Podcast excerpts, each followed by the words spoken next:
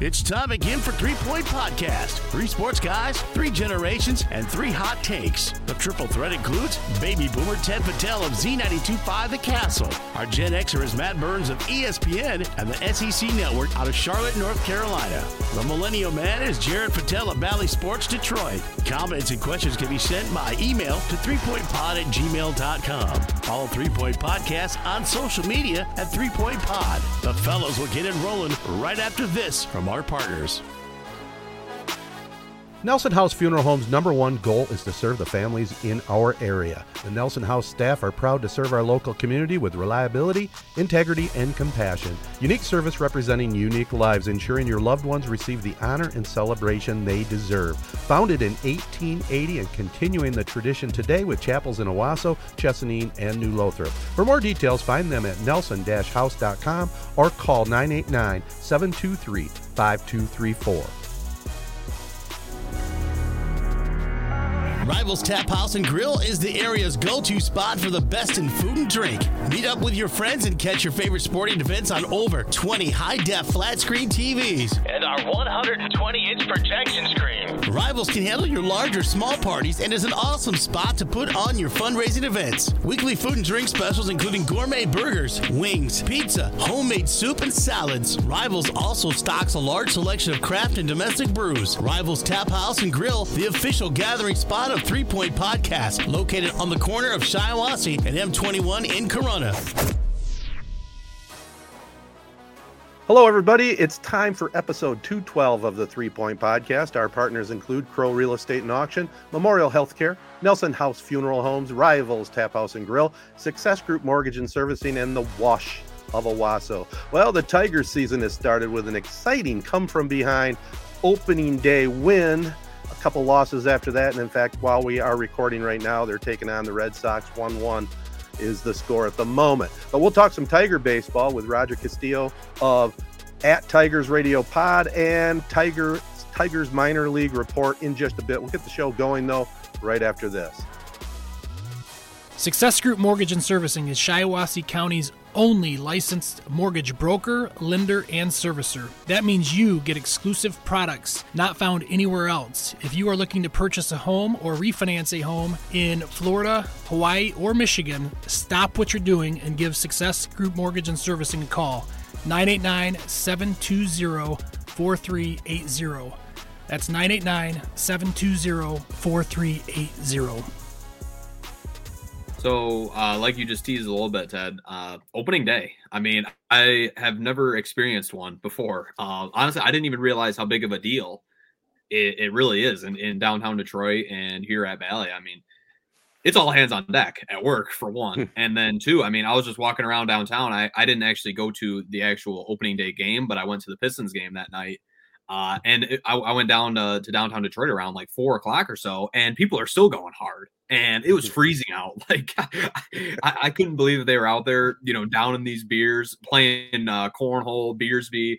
Uh, I saw one guy had a catapult like contraption that would launch a beer, and you had to like catch it. I mean, it was such an awesome experience. And man, Ted, I, I I don't know about you, but I can't wait to go in ten years when these tickets we bought four years ago finally are of use. So hey, so I'm, I'm excited for I'm, that day. 2028. I'm right with you, man. I'm right with you. My hands are tied. I did actually almost go down. I thought about if the weather would have been a little bit more cooperative, I was going to just grab the wife and go on down there. But you know, to lay it out like you you said, I mean, it's not any joke at all. I mean, there's very few major league towns that anticipates and has an opening day like the Tigers. I mean, they're old school, they do it upright, and it is a major party. And many people that I know they always take a sick day or take a vacation day and go to opening day, whether they go to the game or not. They go down there to uh, tailgate and yep. party and just have a blast. So yeah, hopefully we'll be able to go in the next couple of years. I'm hoping.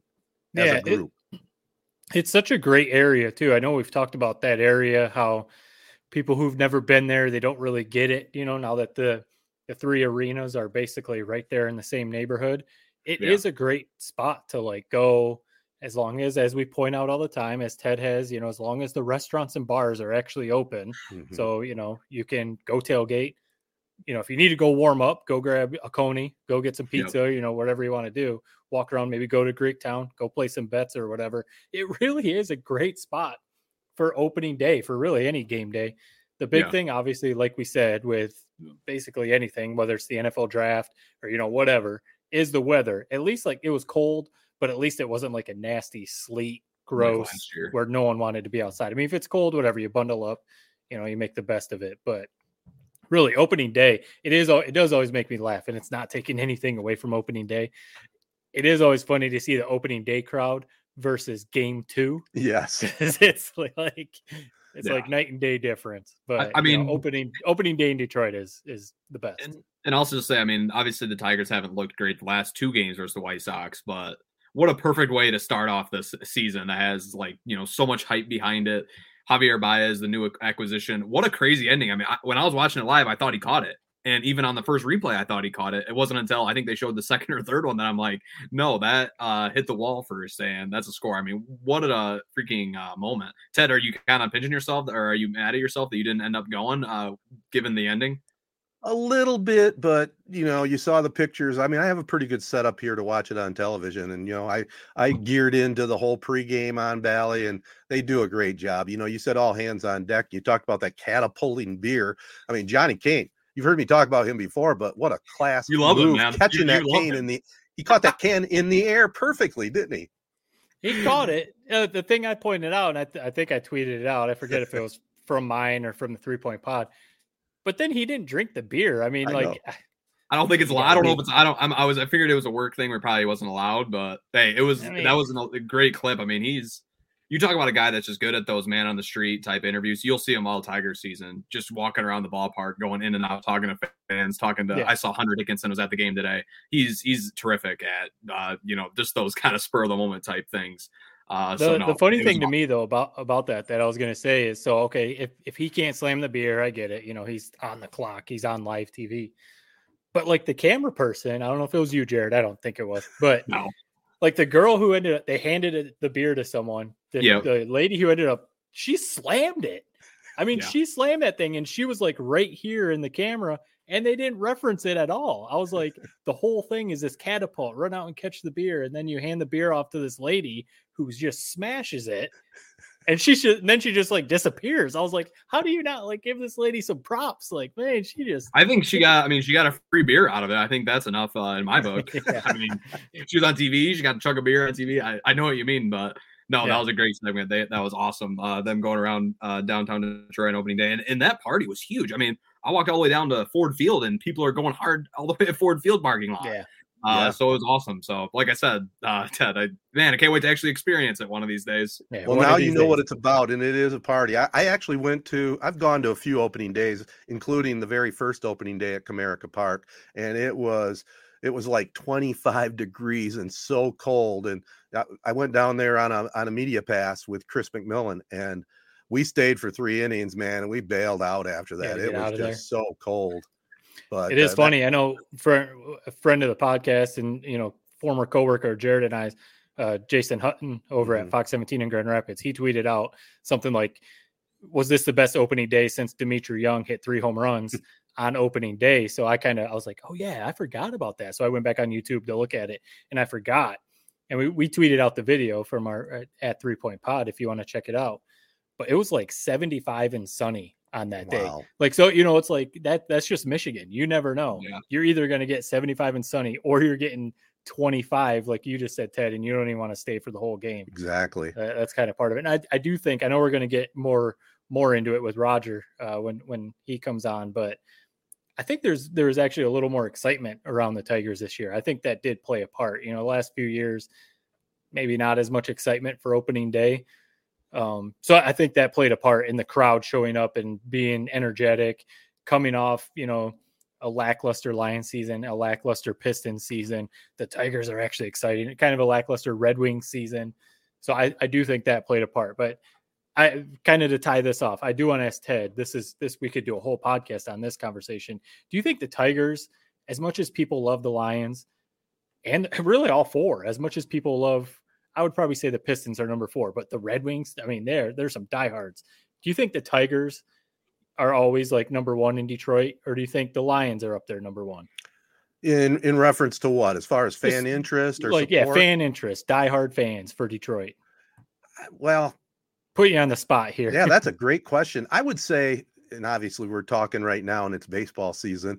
I am leaning a little bit to the Tigers because when they put a when they put a decent product out there, I mean, it is it's tough to get a ticket. It's the it's the thing to be at. And and let's face it, you know, when you go to a Tigers baseball game, it's just it's just awesome to sit there. You can and I've talked about this before. You cannot be in a bad mood. You you know, you just walk in the stadium, you're in a great mood, you know, and Yeah. it's I think part of it is the pace of the game. You you go to wherever your seat is, you know, you tip the usher for wiping down your seat. You say you say hello to your neighbors there and at the stands. You're commenting during the game. You can have conversations while the game's going on. You know, you you take turns getting the beers. I mean, it's just it's just a tremendous atmosphere. I, I think there's a lot of diehard Lion fans, obviously, but they've never really been treated to anything close to being a Super Bowl team. Maybe 91 was their their only legitimate team that could have possibly made it, but uh, Lion fans might be more diehard. That, I I'll put it that way. for sticking by the Lions. For Yeah. sticking by. Yeah. Yeah, I think the Lions are the is everybody's favorite team. I mean, they suck, and yet I still think they're talked about more than any of these other teams. Mhm. Uh, Tigers, I, I would say, are probably number two. I think the Red Wings have the smallest like fan base of all four teams, but they're the most like passionate and vocal. Right. Um, but I just got to throw this out one more thing on uh, opening day slash Comerica Park. I- I've come full circle on Comerica Park. I, Hmm. I think it's a great park. The It is. skyline behind it, they really did maximize the city of Detroit. I mean, Detroit has maybe six like quote unquote skyscrapers, and I think you can see all six of them from the way they laid out the park. Uh, I think I was just kind of ruined when I was a kid. When I think the two games I went to were both like 90 degree mid July summer days, uh, and I think both times I sat upper deck third baseline. But now that I've been going back and you know walking around the concourse, it's one of the only parks where you can see the field on a full total 360 uh, walk around. I think it's it's great. I would put it top 10 in the MLB, honestly. I think I think a lot of stadiums have started doing more of that. A lot of the newer stadiums do have that where you can walk around the whole the whole concourse and see the field because I don't know if Comerica was the first, but I do remember hearing a lot of people say that. That was one of the big pluses of Comerica and the whole like you can be standing in the sidewalk out there, you know, you don't even have to buy tickets and you can stand Yeah. outside the fence out there and try and catch the game. But it's the skyline, it's you know obviously we're biased but you know it's the skyline it's the environment it's a nice park it's actually nice the the one drawback is the i mean you're sitting baking in the sun if, if you're going to a day game in august you're i mean you're just going to be baking in the sun that's maybe the one drawback but it's a, it's a fantastic park and once again I said it a hundred times on here i tell people all the time don't read the headlines about bad detroit and everything go to a Tigers game. Go, you know, make a little trip, go to the Great Lakes, and then go catch a Tigers game, and you will not be disappointed. Yeah, I, I I echo exactly what you guys said. I mean, the biggest drawback to Comerica is obviously the lack of shade. If there was something they could do about that for day games, especially June, July, and August, it'd be all set. Uh, the concourse, obviously, that's a winner. I mean, that that beats Tiger Stadium hands down because Tiger Stadium, you know, you you walked in through tunnels to get into the Yeah. stadium. You know, you you had a big advantage though that the seats were right on Right. top of the field, which was a big plus. But uh, yeah, I'd say Comerica is probably top ten. I'd say in my in my uh, experience and what I've seen out there, I've been to games at PNC in Pittsburgh. I put that number one because it has everything. It has the Yeah. concourse. It has the skyline of Pittsburgh. The the the bridges are painted Yeah. you know, pirate gold. You know, it's just an awesome, awesome field. Camden Yards also. I mean, I, I rank Oh, that right yeah. up there in the top two or three with the the big warehouse in right field. Uh, I- and, I think there's we some other did- ones I haven't we- been to. Oh, we did do a stadium draft, right? We, we did that last summer, I think, and I think we? we? screwed it up and probably didn't do it right. But I think we did do it. don't- I thought we did a stadium draft at one point. I don't know if it was a draft, but we definitely like ranked our our top stadiums. Yeah, But yeah. Cam Camden's definitely up there. I, that was one cool thing about living in Connecticut. There's a lot of major league parks right around there, and I was fortunate enough to go to all of them. Fenway, it, if it wasn't Fenway, it would actually be trash. Really? Um, but it's but it's Fenway Park, so it's incredible. The best thing about Fenway is the area around Fenway. I mean, they shut the whole all the streets down on game day, and you just walk around the streets in and out of bars, and there's Yeah. like um, you know stores and shops and all that. The new Yankee Stadium, I, I went to the old and the new. I actually like the old Yankee Stadium better than the new one. The new one is just like too corporate. It Mhm. doesn't Yeah. feel right. It, it feels like you're like you're sitting there with all the people on Wall Street who don't even know who's on the Yankees roster or something. You know, it just doesn't feel right. Um, Washington, where, where the Nationals, where the Nationals play, super cool. Uh, the Mets actually Citi Field. Citi Field is great because it's you, you don't have to deal with the New York traffic. It's actually in Flushing, so Mhm. like you you don't have to get right into New York City, and it's right next to where the U.S. Open is played. So there's great tailgating. So yeah, like all, all those stadiums. I haven't been to PNC though. I know I've said it on here. I've been to Pittsburgh a number of times. My wife and I have gone a bunch, but we haven't gone for a Pirates game, and it, it kind of like pisses me off. I I, I gotta go to a Pirates. Game. I've been to one. Yeah. Don't remember Yeah. it, but I was like probably three years old, but I've been there. Oh. well, I look forward to your review, Matt, whenever you do make it. Yeah. You know, and you talked about Fenway. That's that's on my bucket list. You know, amazing. uh, I it might be trash, but it's the I, it's the history. It's the history yeah. of, of who played there. You know.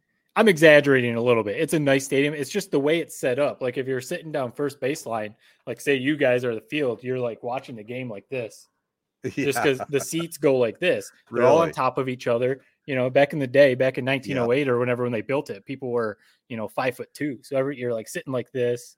Um, but you got to get the bleacher seats, sit in the outfield, and Yeah. you know be be amongst all the people who are just smashing beers. and stuff. Actually, that's one of the ballparks where I probably would shell out some money and do everything I could to get a seat up on the wall. I mean, that would be cool. they're a premium, but that wouldn't that be awesome to be That'd be actually up on the Green Monster?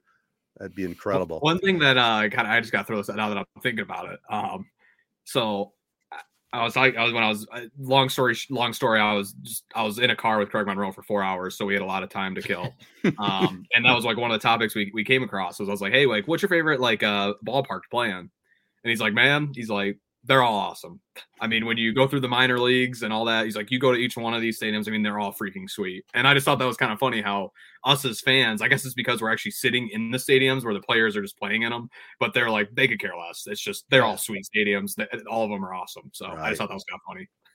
I mean, they're also getting top notch treatment at all the, you know, catering and, you know, five star hotels and, you know, all that kind of stuff. But that, Yeah. that is interesting that there wasn't one that stuck out that was like, actually, this one is. I think he, he pointed out uh, Kauffman Stadium where the Royals play, if I remember Oh. right. But uh, that's a sweet one. I mean, sweet scoreboard with a little crown on top in left field. But no, they're all waterfalls. baseball stadiums, in my opinion, are the best of all sports. Yeah. You know, he, he talked about Kauffman Stadium, obviously, and we talked about it last week. Dodger Stadium, you know, built in the 60s, early 60s. Same thing in KC. I think it was built in the maybe the later 60s, but it's held up and they've maintained it well. And it's still, you know, like you said, a, a real favorite for some of the ball players. I definitely, I definitely would love to do maybe not a full major league pilgr- pilgrimage, you know, to all the ballparks, but I'd like to some some summer just set up a trip to do the whole Midwest, you know, do the Milwaukee, the two stadiums in Chicago, do Detroit, obviously, Cleveland and Pittsburgh, just a mini trip, maybe Cincinnati in the same thing, and do a week or so just in the car, going stadium to stadium. Wouldn't You that know, be fun? You yeah. do the- Go ahead. Yeah, you could do the Midwest easy. You just laid it out. You Mhm. could definitely do New England easy as long as the schedule worked out. Both New York teams, Baltimore, Washington. Um, you could swing over to Pittsburgh. You could do Philly. You could, you know, go see the Phillies. So you could that would be easy. That would you could definitely do a loop. It would all be the schedule. You know, if the schedule works out, that, that's what you'd have to coordinate. Well, speaking of schedules, I took a look Yeah. at my schedule Camden- and decided Camden after half. What's that? Oh, I was going to say I, I No, go I ahead. looked at my Uh. I looked looked at my schedule and uh, decided after having uh, uh, Eric Wood, Woodyard on last week, I'd go over to that book sign, and I'm glad I did in Flint. I mean, it was really a neat event.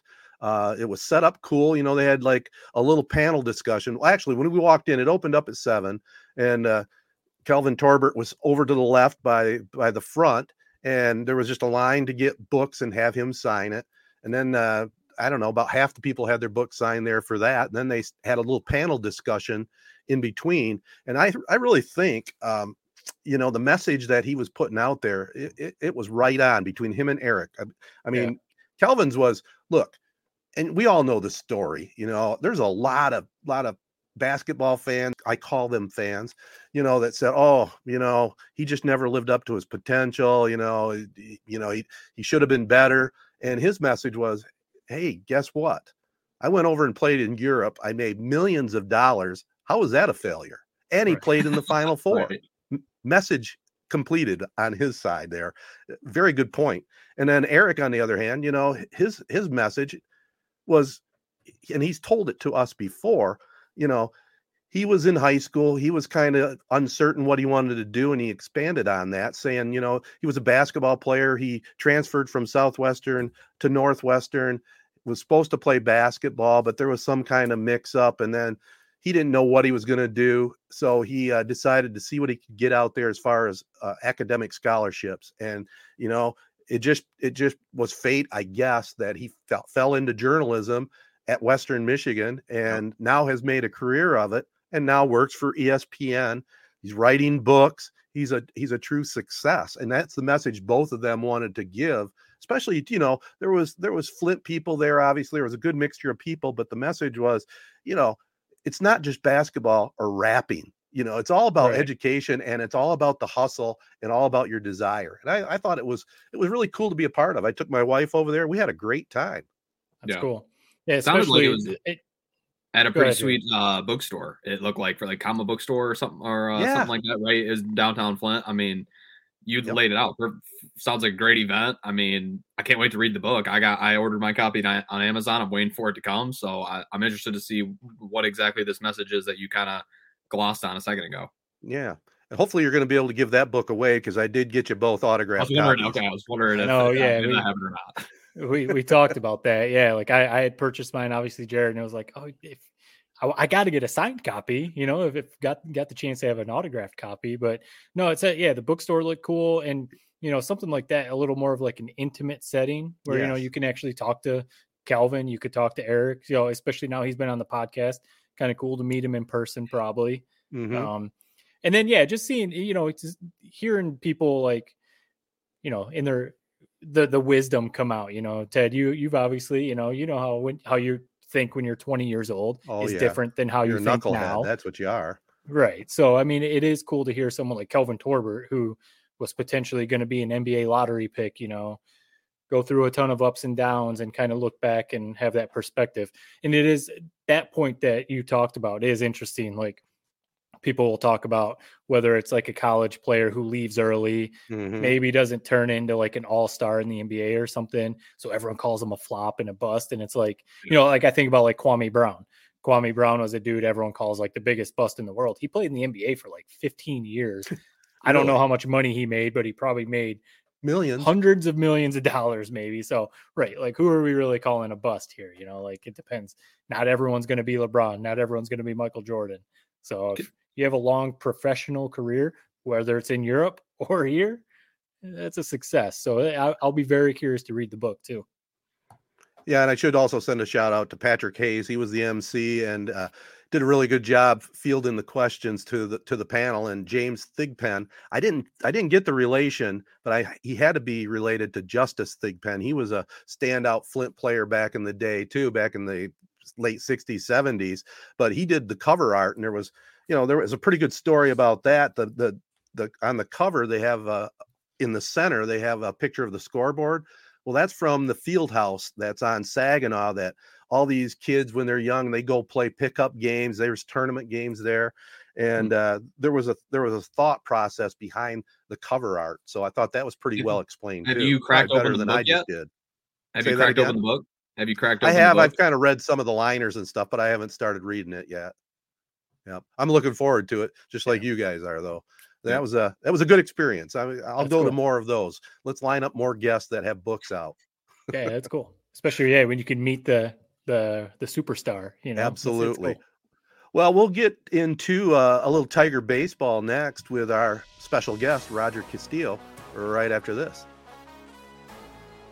Looking to buy items online, go to crauctions.com. All you need to do is download the app to your phone or computer and start buying and selling today. crauctions.com will market your items all over the country and get them sold. If you are looking to buy something, we can help with that too. Just go to crauctions.com. Search our inventory and place your bid.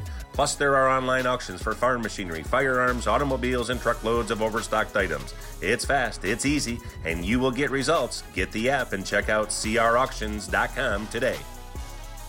The Wash of Owosso is excited to welcome you to their new and state of the art full service laundromat, conveniently located at 809 West Main Street in historic Westtown, Owosso. They're open 8 a.m. to 8 p.m. for the coin laundry, or you can drop off your laundry for wash and fold service Monday through Friday, 8 to 5 p.m. Too busy to stop in? No problem, as the Wash of Owosso will pick up your laundry right at your door and will deliver it back to you the next day. Go online to thewashofowasso.com. That's the Wash of Owasso to view pricing or call 989 472 3322 and schedule your pickup. As a special three point podcast bonus, enter code 3PP. That's the number three and two P's at checkout for 10% off your first order. The three point podcast team welcomes the wash of Owosso to our team. All right, guys, now on the pod, and uh, as we record this, uh, the Tigers are up three-one in in the bottom of the eighth. Correct? Am I am I looking Yeah, at this right? Top of the ninth coming up. top of the ninth coming up. So hopefully they can close this thing out. But we're bringing on Roger Castillo. You can follow him at Rajcast Baseball, and he's got a lot going on. So for I, basically, I'm going to let you lay it out. You just just got announced you hopped on board with Woodward Sports. So uh, real quick, thanks again for for joining us, Roger. But give our listeners a quick rundown of everything you've got going on. Yeah. So, uh, yeah, I- I just did just today signed a contract to be part the beat writer for Woodward Sports and the Woodward Tigers beat. So there's Woodward Tigers on Twitter, which is just essentially an old podcast account.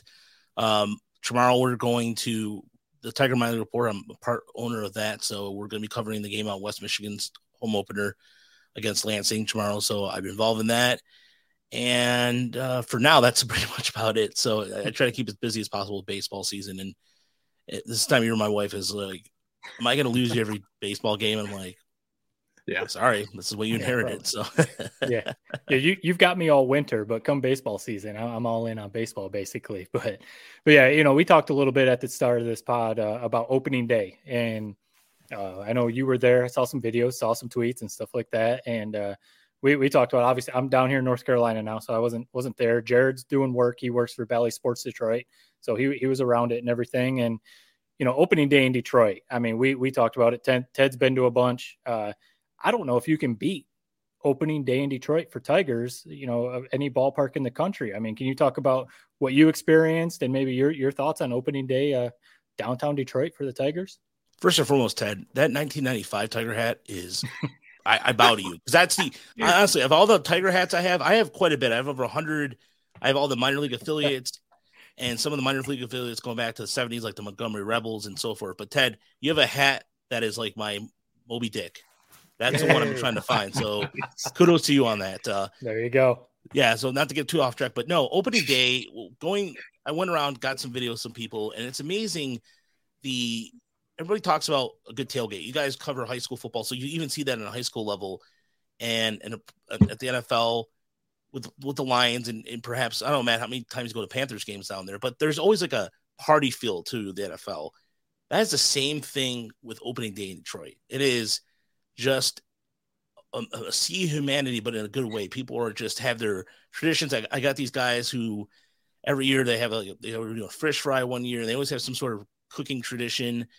And then we had these guys who were um, cooking up breakfast, so they had salt, they had kielbasa and the eggs, and it was really really good. And it's amazing when you walk around the camera and say, "Hey, I, I work here," and they're like, "Oh, you want free food?" And but you know, I walked I walked across the city, and it like I said, it's just it was cold, but it was worth it. And I cannot recommend anybody who's not in the state of Michigan who has not gone to Tigers opening day should mark it off your list. If you're doing a ballpark, a list. If you're going it once per year, Yeah.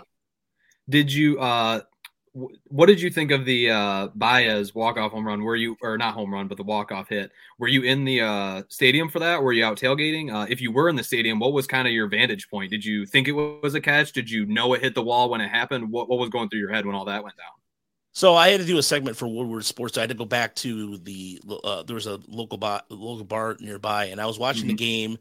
Everybody, the Baez was getting up the plate, and it looked to me at first it hit the wall, but I couldn't tell because based off where I was. But then when I see him kind of did that the drop, then I was like, oh, on the replay I could easily see it, but mm-hmm. you could hear the crowd. This this is a bar like just across the street, but you hear the roar of the crowd all the way from where we were at, and so I I think that was one of those cases where even when Baez after the game was like, you know, some of these times are going to be tough, and I think he was implying not everything I'm going to hit is going to get out of here. Yeah, and that's the implication that I got when he said those comments. So, I mean, he had no doubter tonight the left, and if he keeps doing that, aces with me. Oh yeah, yeah. What's your feel about this Tiger teams? I mean, everything you see in the additions they've made, especially the late ad with Austin Meadows. I mean, it seems like this is a team uh, that should be optimistic, and if they can put it together, might be able to make a serious playoff run. Do you agree with that?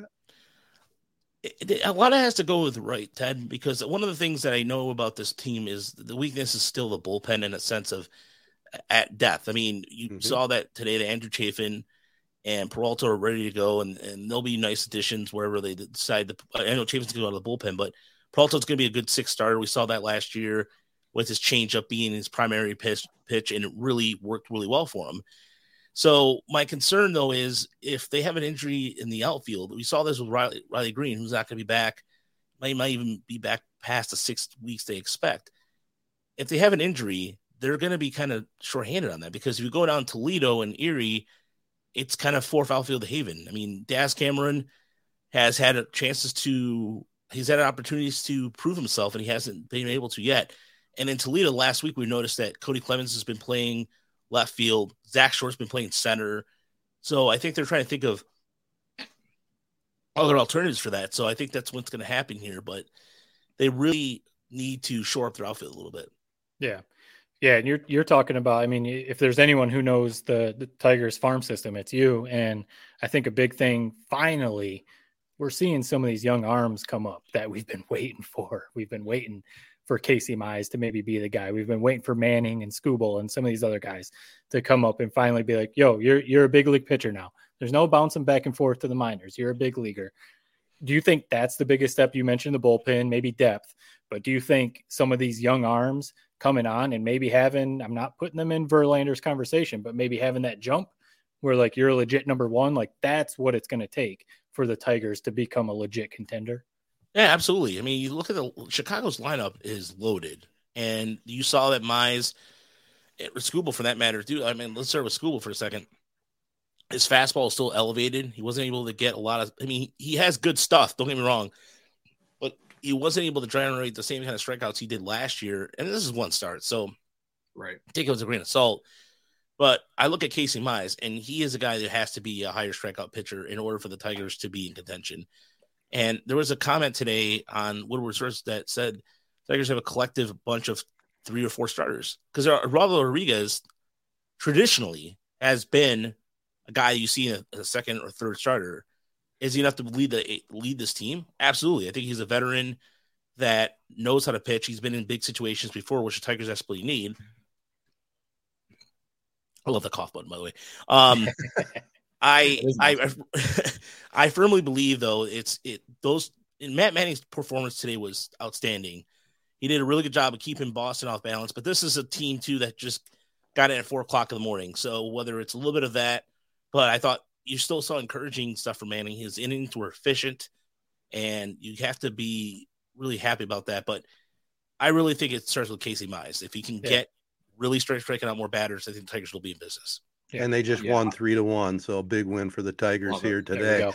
Um, what about Torkelson? He's off to a slow start, but he's gonna, I think, uh, help this team. You know, uh, the manager said he's just got to relax, but he's actually seeing the pitches well. It might do him well to go on the road, you know, hit the first road trip because there's a lot of pressure on that young man starting out at home. I definitely agree with you that uh, on that Ted because th- there's a kind of you, you, kept seeing during Bally Sports him panning to his parents, which I understand what they're right. trying to do, try to capture that big moment and have the parents' reaction, which is always a good uh, piece of content, absolutely. Right. But when the Tigers hit the roll against Kansas City this this weekend, I think that'll be a good opportunity for him to just kind of go and Relax. you saw that last year when the Tigers went to Houston. That big series was kind of a big turnaround. You saw some of the bats that were struggling start becoming in the, getting into their own. So I, I think that that's a, that I think for anybody who's a rookie, he got squeezed by a couple calls. Well, it's not. I mean, I'm not even Yeah. trying to be like favoritism towards the ump, but I noticed something that uh, Chris and I both noticed something. He got mad last year when he got squeezed at West Michigan or Erie or even at Toledo. Never. Sh- I mean, he he go, oh, okay, what, what was that? But not like I did saw him over the weekend, and that and that's great to see. To draw three walks against a team like the White Sox, and you're just in your first year of professional baseball, that's an encouraging sign. And I don't want fans to react, well, he's you know, whatever. So what? Big deal. It's not a big deal to me. Before we get like way too far into this season, I think fans' uh, kind of expectations of this teams were maybe a little bit too high coming in, considering how young this rotation is and how young you know Torkelson, Greene, all these guys are. What do you think is a realistic goal that we should set as fans for what this team can accomplish? I said originally 82 uh, between 80 and 82 wins. And I think that's fair because they uh, they won 77 ball games last year, but there is a lot of things that are different this time around comparatively speaking. You have two rookies in your lineup, A, when Riley Greene returns, and B, you're still with the fact that Jose Cisnero is gone. He'll be on a 60 day Who knows when he's going to come back or IL? Yeah. When, who knows who's going to come back? And I think what you're getting in Austin Meadows and Baez is definitely significant. And those two kept the Tigers in the game today, whether it was uh, Meadows a single and then the Baez's home run, the go ahead homer. So that to me is, is important. But I'm still a part of me, as much as I want to be happy go lucky, there's a part of me watching the game enough to know that there's there has to be a lot of things for the Tigers to get in that playoff spot. Everybody, the Twins got better. The AL East had four 90 game winners last year. This is not a this league is not a joke. In Seattle, I thought Seattle had a really good offseason. And even if Toronto doesn't have enough pitching, their- their offense is just ridiculous. So Yeah. there has to be a lot of things to go right for the Tigers to make the playoffs. and obviously health is always the big thing. You, you got to hope that all these guys stay healthy. And that's true for every every team. But talking about the Tigers, maybe not having the best depth, they they need everyone to stay healthy. I mean, we saw what happened. Riley Greene goes down, they go out and make a trade to get Austin Meadows. So, which actually it's a great trade. So it, that kind of works out. But I've got to ask you before we get out of here. I don't know if the other guys have something else, but I've got to ask you about Miguel Cabrera. He's one of my favorite players ever. Barry Bonds is my favorite player player ever. But Miggy, Miggy is probably right there. And obviously, maybe just because of his career with the Tigers and everything. But can you, in your opinion, put his career in, in in context? Because when I talk to some people who maybe haven't watched, you know, as many Tigers games as us, they know Miggy's good. Yeah, he had a good stretch there, you know, for that three, four years when he won Triple Crown, couple MVPs. I, I would personally put him as he's one of the best right-handed hitters ever. Everyone always talks about Pujols is the best right-handed hitter of this generation, and you're not wrong with saying that. But I'm like, Miggy is every bit as good as Pujols was in this generation. So I'm just curious what you're, you know, he's he's about to pass three three thousand hits, and you know he's already got the 500 and everything. So, and Miggy, I mean, is he one of the best ever to you? Matt, he's the best Tiger I've ever seen in my life. Yeah. And I mean, I I've been around. Uh, you know, I'm it, the quote unquote Generation X, whatever you want to call it, because every every year the how you identify yourselves changes every year. So I don't know how to keep up with that anymore. But uh, Yeah, no, I there is nobody. I mean, he hit a triple crown. He was the first to do it since Carl Yastrzemski in 1969 or uh, 67. Was it I, 67. 67? Thank you, Ted. what you got, Ted? Yeah, I know. I knew Ted would have the answer for that. Wisdom at this age, man. but what he did was a rare thing, and even when it was when he was having lower body issues, he was doing all that with muscle memory. That's impressive, and the fact that I think we as Tiger fans don't realize we've seen one of the greatest players for some last uh, player they've seen something like that of that magnitude magnitude was Al Kaline in terms of Mhm. hitting for average, hitting for some power as well. But nobody, Miguel Cabrera, to me is just a it's like just a shooting star among all this, and he's the best right-handed hitter I've ever seen for the Tigers. And they're just the way he just muscle memory, um, the way the way he approaches the game, he's smart. And I think like this whole you gotta be a rah rah leader thing is ridiculous. And I think that's why he doesn't get enough credit because he's not Right. kind of guy. Yeah, but exactly. and a clubhouse people know, and everybody knows they come to Miguel when they need advice. He has said things to the front office like, "I want some more veteran players." He's he's a smart guy and he knows the game. Yeah. And the fact that he was able to do this at third base, at first base, and originally in outfield with the Marlins, man, I just I, I don't understand how you not see him as one of the greatest Tigers ever.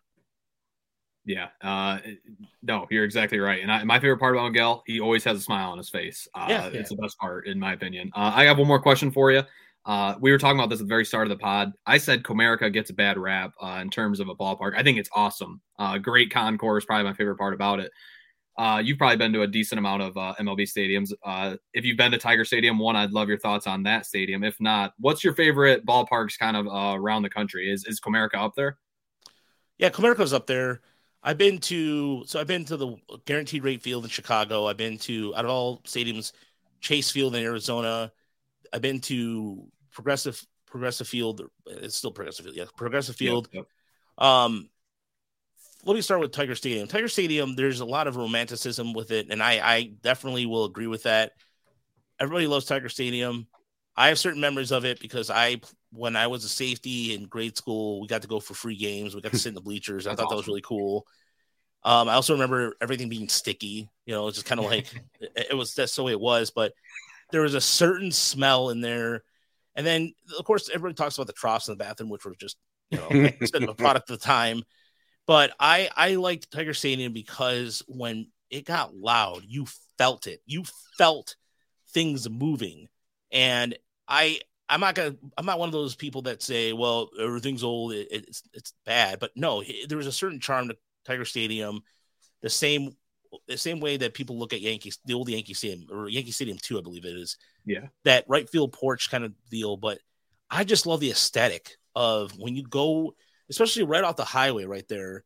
You have all those bars in Corktown, right there. It felt like a neighborhood ballpark. It had that similar feel to Wrigley, Wrigley Field or Fenway Park, which both I'm going to be going to sooner or later. But out of all the stadiums that I've been to, I think it's depressing. But I will say that I, I had a really good experience with Cleveland. The reason why it's depressing is because not a lot of people go. Once the Yeah. Browns are in town, they're just like, "Pfft, oh, training camp. Let's just go to training camp. Uh, Yeah. Screw the.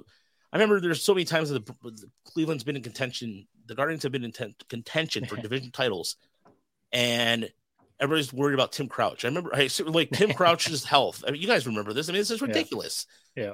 Especially when LeBron came to town. Then it, Oh yeah, Oh, forget, Done. forget, yeah, forget about it. But I, I would have to say I liked Cleveland quite a bit, and uh, PNC Park is something. Uh, uh, that's one that's also going to be on my list too. But I've been to, I've been in a lot more minor league stadiums, and I say one of my favorite minor league experiences, by the way, is Midland. Uh, the Great Lakes Loons Yeah. Stadium is fantastic. I love that field. There's not a bad view in the ballpark whatsoever there. That's awesome. I got a final question for you, Roger, before we let you out of here. And before I ask the question, I'll, I'll I'm the old guy, obviously, and I was an Al Kaline guy. I mean, if you've seen my profile picture, I'm interviewing him. He's in Tiger uniform, for God's sakes. But uh, best hitter, best Tiger hitter, bar none, right or left-handed hitters, Miguel Cabrera. That 10-year stretch he had, uh, it was must-see TV. You're walking by the TV, you stop. You have to watch his at bat. That's how good he is, and obviously first team Hall of Famer. But I'm going to switch it all the way back around. You cover the minor leagues. Uh, the big story that I just saw, I, it still boggles my mind as a broadcaster. The Toledo Mud Hens play by play guy since 1975. What is it, 6,000 straight games or something? Wow, what a story. Yeah, and he, what I've got a chance to on opening day. I went to opening day to, for Toledo, and his setup is just is simply he the way he intertwines his regular life too, where I'll just be like, "Well, I just moved down this way and take my walks," and just makes everything so organic. It doesn't sound forced, Mhm. and I think he does a, his cadence too as a broadcaster doesn't go kind of like um I'm not a big fan of Hawk Harrelson. Everybody I- I- No. no, I mean just Lorimer. It's like that, whatever. Dude, just call the damn game or darn game. But I, I, I- just that is impressive. I mean, Toledo has had some lean years, Ted, and you remember Oh, yeah. this is the same. You talk about some late teams in the '80s that had featured guys like Kevin Ritz and Steve Searcy and, and ERAs that are just over five, and you wonder if they were considered quote unquote prospects. And uh, he sat through a lot of bad baseball. And that Ned Skeldon Stadium, by the way, which was also a, a former horse track, I believe it was. I think oh, wow. you're right. Yeah, and I saw the, some of the old pictures was just like, oh, they play baseball there. um, but yeah, the goat. Seriously, I bow to him. It just it. Um, I really like the, the new stadium for the Mud Hens and the way he colors calls the game, just like an everyday man kind of thing to me. I couldn't I couldn't believe about. that it was six thousand straight. At first, when I saw, uh, I was like, "Oh, 6,000, You know, yeah, he's been doing it a while. That's cool. Ted, you've been, you're probably up around six thousand now. Pretty close. But I was like, six thousand straight. How do you not miss a game at any point? That, that was impressive. It's cool. Yeah, and I had to miss this podcast because of hip surgery, right, Jared? yeah, so you'll never have a record like that. Uh, no, no. Well, Roger, hey, listen, we really appreciate the time you've given us. Uh, give us a shout out where our listeners can catch up with you and, and read your stuff and, and see you. So you can find us on Woodward Tigers, the podcast. I'm in the process of changing all the artwork this evening. So Woodward Tigers, you can find us at Tiger Mining Report at Twitter or on YouTube. So subscribe to our, YouTube channel. We're putting up videos more and more. We're gonna be we're, we're gonna travel. We're going to Erie this year. We're gonna follow minor league teams around. You can find me at Rajcast Baseball on Twitter our Facebook page, Tiger Minor League Report.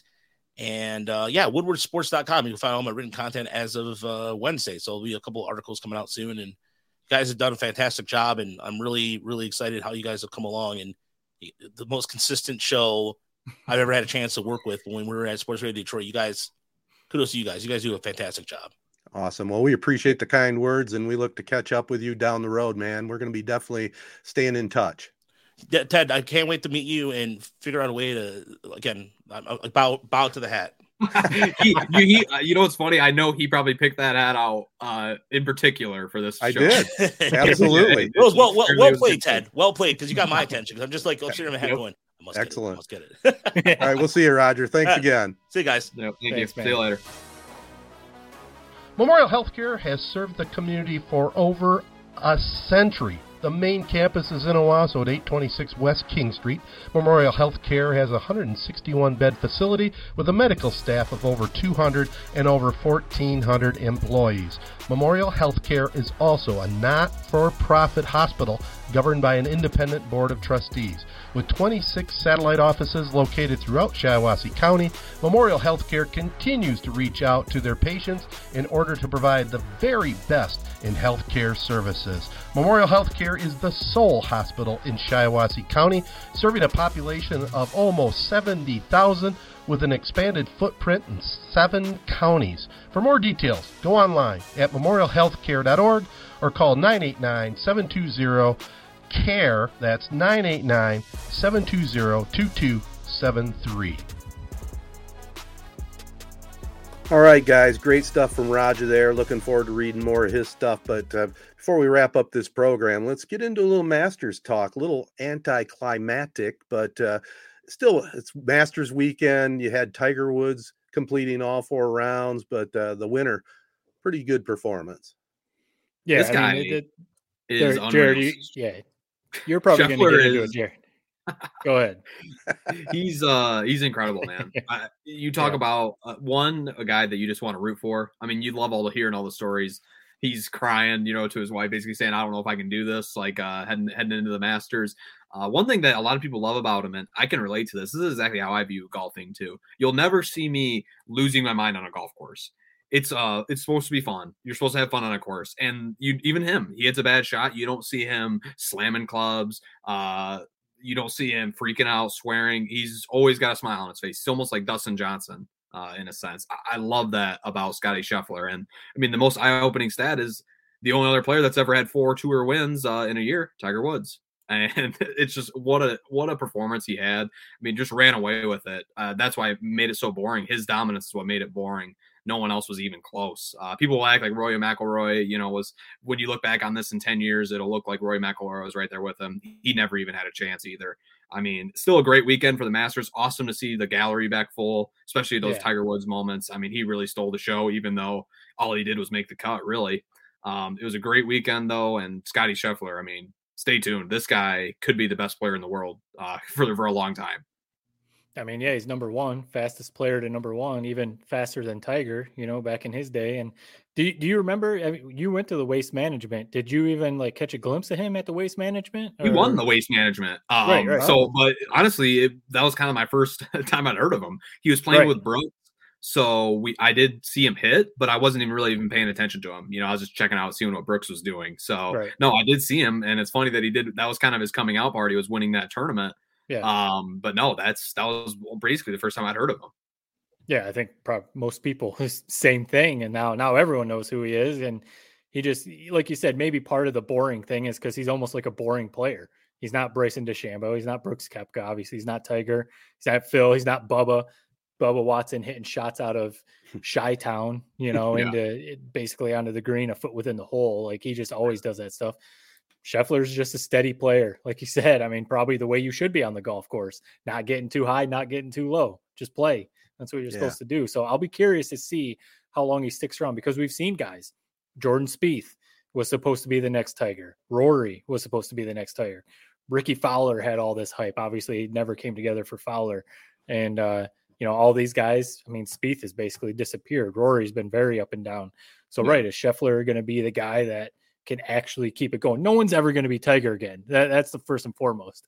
No one's ever going to be Tiger again. But like, can he, like you said, Jared, hang on to number one uh, for a while? But as far as Tiger, real quick, I mean, I think he like it was.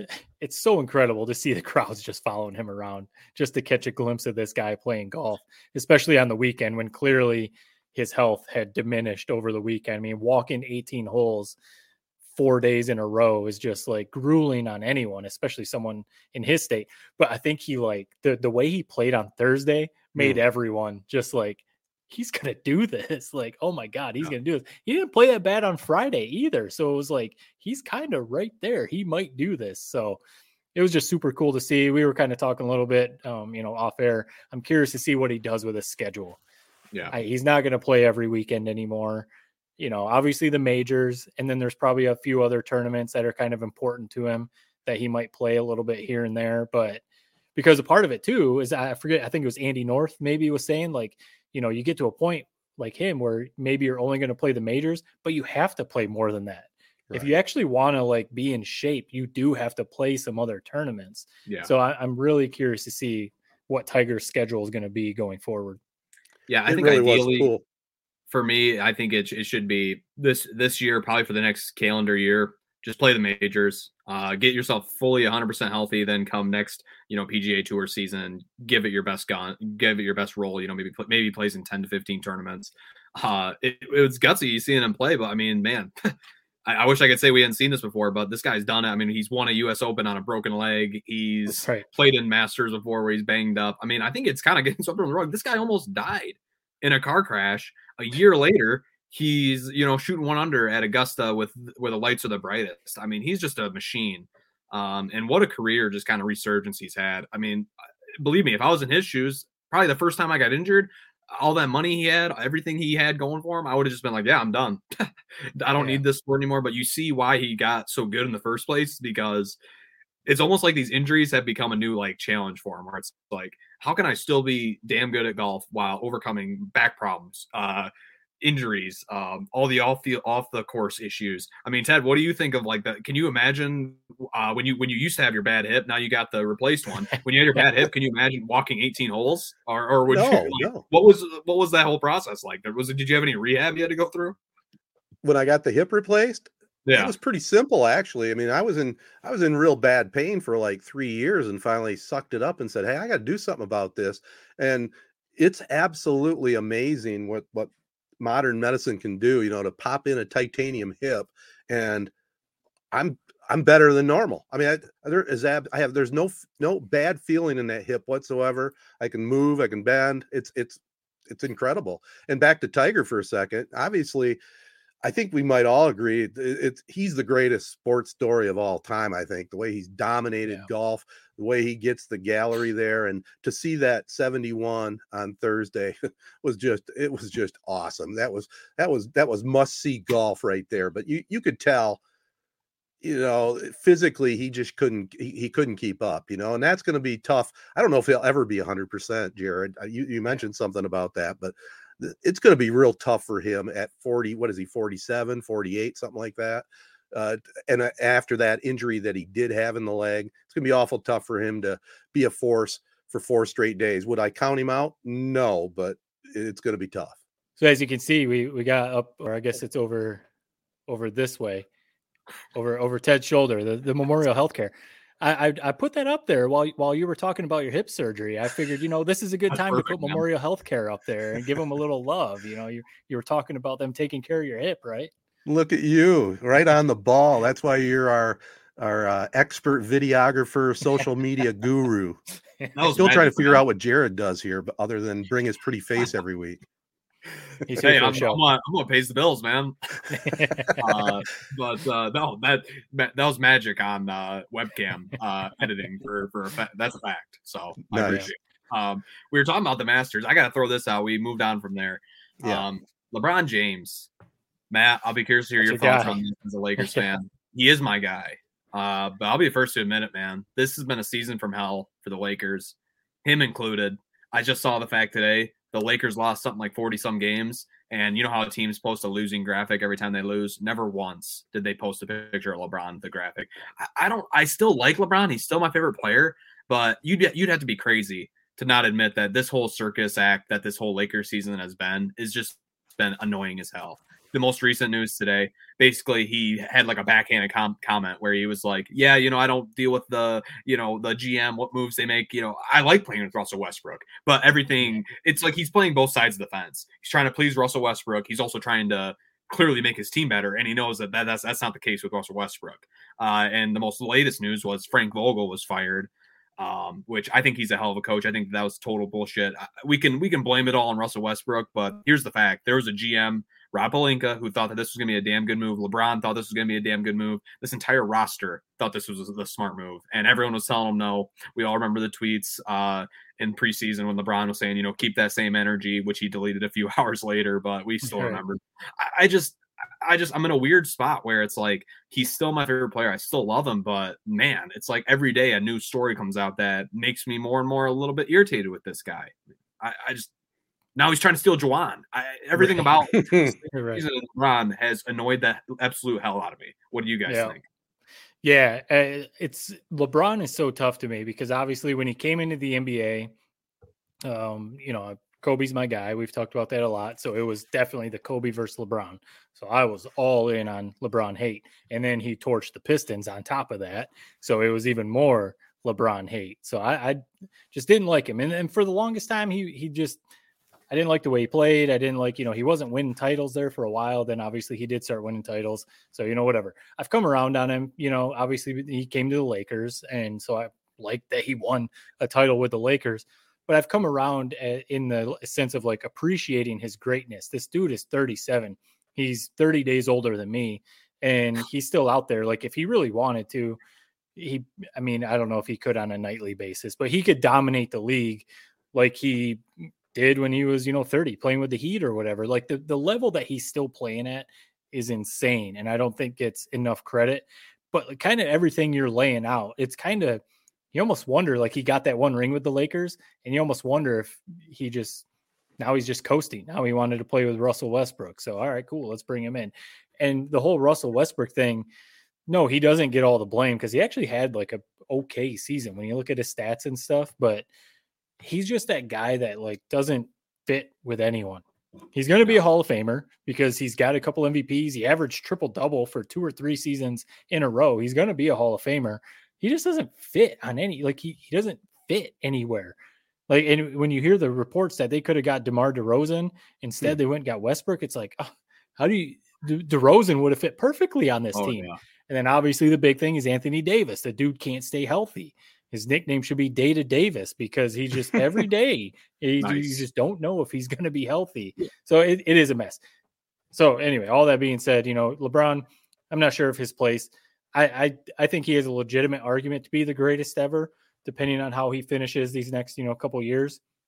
Um, but all this all this kind of stuff that's going on, I I can see how people can say, and uh, you, you can't you can't surpass MJ you know, with stuff like this. I don't think I don't think Juwan's going to LA though. I, I, mean, we could talk more about that I don't think this is the team that takes Juwan away from Michigan, kind of because of all this.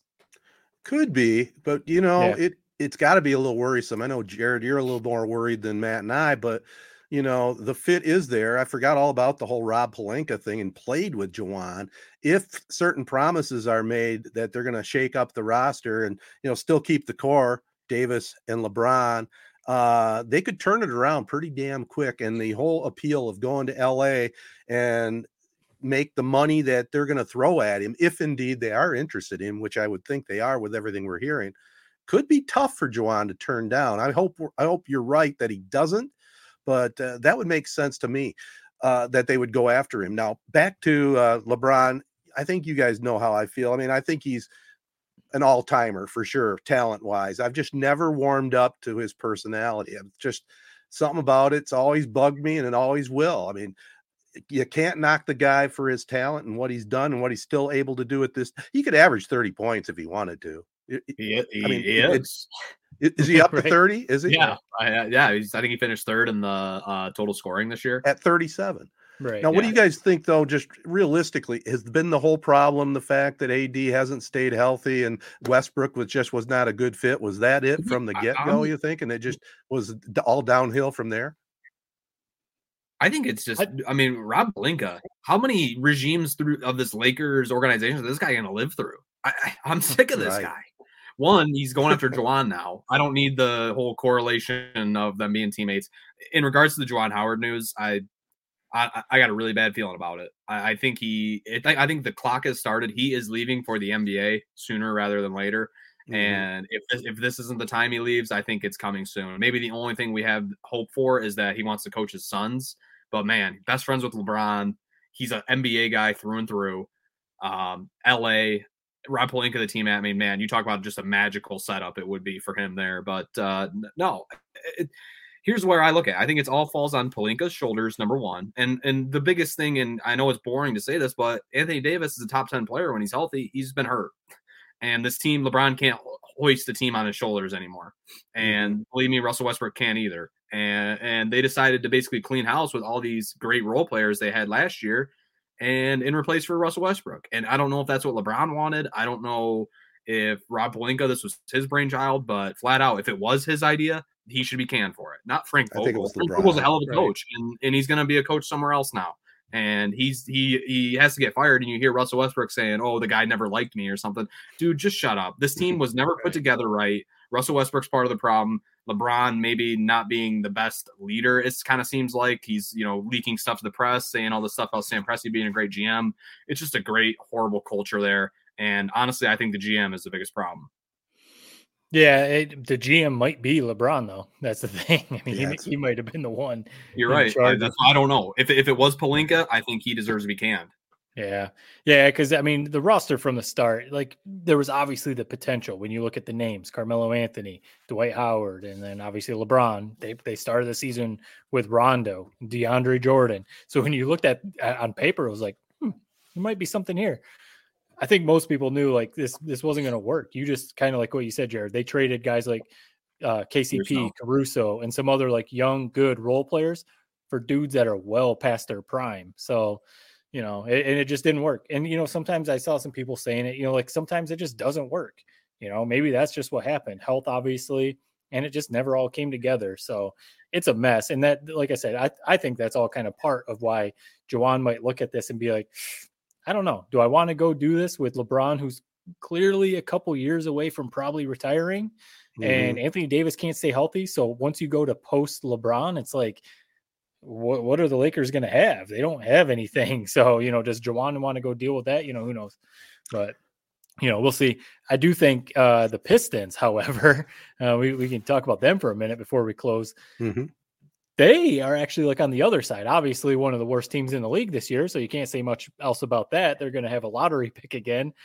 But if they can, kind of like the Lions, if they can knock this draft out of the park, the Pistons, I think, are going to be right there next year to at least contend for the playoffs. They're they're not going to be better than the Bucks. They're not going to be better than the Heat or you know some of these other teams. But they're going to be there because Cade Cunningham looks like he's legit. So if you can get a, you know, Saddiq Bey is good, and you know, I don't know who if they're going to be able to keep Grant and you know some of these other guys, but if you can get a Jabari Smith or um, I, I want him to get Banchero from Duke. If you can get one of those guys and they, they turn out to be good next to Cade Cunningham, you're ready to go. Dwane Casey's a good coach.